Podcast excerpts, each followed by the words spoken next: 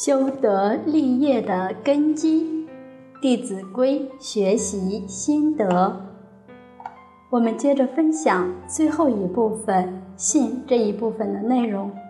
过能改，归于无；唐掩饰，增益孤。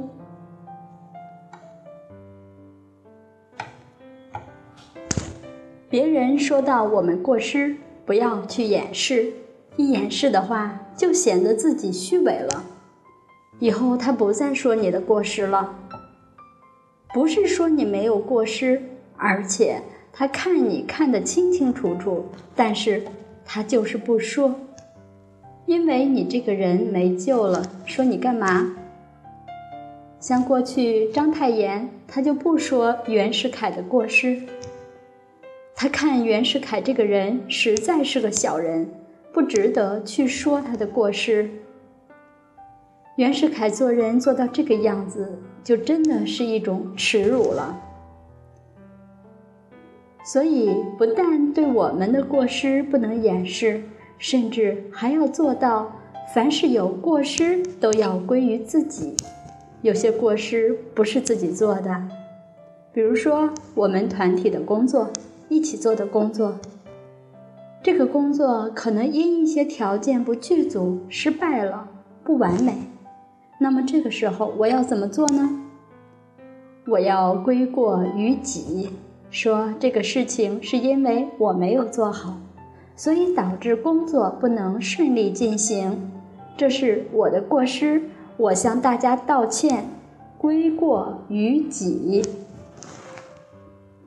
这种人才是真正的大德。他有这样的胸量，他自然在一个团体里就受人恭敬，他就成为领导了。所以我们要晓得，在一个单位里面，做领导的人要想想，我们有没有做领导的心量，有没有做领导的修养呢？不能够因一件工作不成功而责备你的下级。自己干干净净，一个过失都没有，那不可能的。起码你的过失在于你用错人了。你为什么用他来做这个工作呢？至少这条过错是归于你的。像古代的圣王，商朝的汤王说：“万方有罪，罪在朕躬。”如果是看到平民百姓谁有过失，那么汤王会想到，那个过失不是他的，是自己的。师傅上人的老师雪公老人，当时他在台中教导大家开经学班，师傅上人也是经学班中的一员，在他门下学习经教。雪公老人非常重视德行的培养。有一次，学生们因为讲课没有认真努力，学讲学讲得不好，讲错了，向老师来请罪。拿着一根教鞭来到老师面前，跟老师说：“我们没有好好用功，辜负了您老人家，我们来向您老人家请罪，请老师用教鞭责打我们。”老师看到这种情形。一句话都没说，拿起教鞭就往自己身上打。在场的同学们看了之后都流眼泪了。老师就说：“是我自己没有教好你们，你们没有过失。你看看雪公老人这种圣德，确实令我们敬佩和感动。所以，真正懂得归过于己。”这是培养自己大德的一种很好的方法，把过归于自己，别人看了好像吃亏了，其实没有吃亏。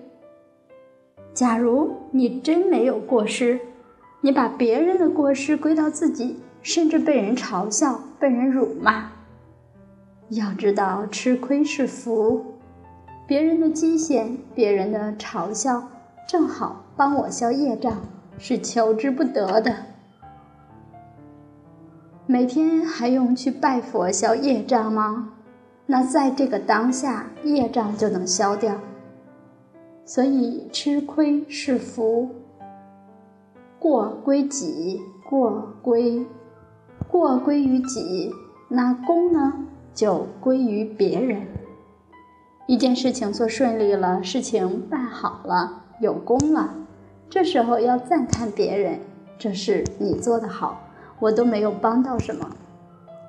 这样，你跟大家合作，一定会受到大家的恭敬，受到大家的爱戴。当人诚信到了极处的时候，他的这种品德修养就跟圣贤人一样啦。印光大师讲，其实圣贤之道就两个字，非常简单：诚与明。诚就是真诚。明就是世事不迷，能够觉悟，这就是圣贤。从哪里修呢？从这些日用平常生活的小事，洒扫应对，待人接物，修自己的诚信之心。所以，《弟子规》的目标和宗旨就是培养圣贤。一个小孩能够在家里，能够在学校，在德行上扎下根。那他长大以后，确实就是圣贤人，就是正人君子了。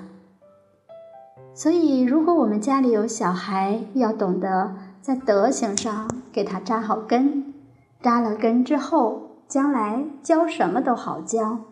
这个根没有扎好，出去之后受社会的污染，那就会成为一个废人。好。到这里呢，信这一篇的全部内容就分享完了，感谢大家耐心聆听。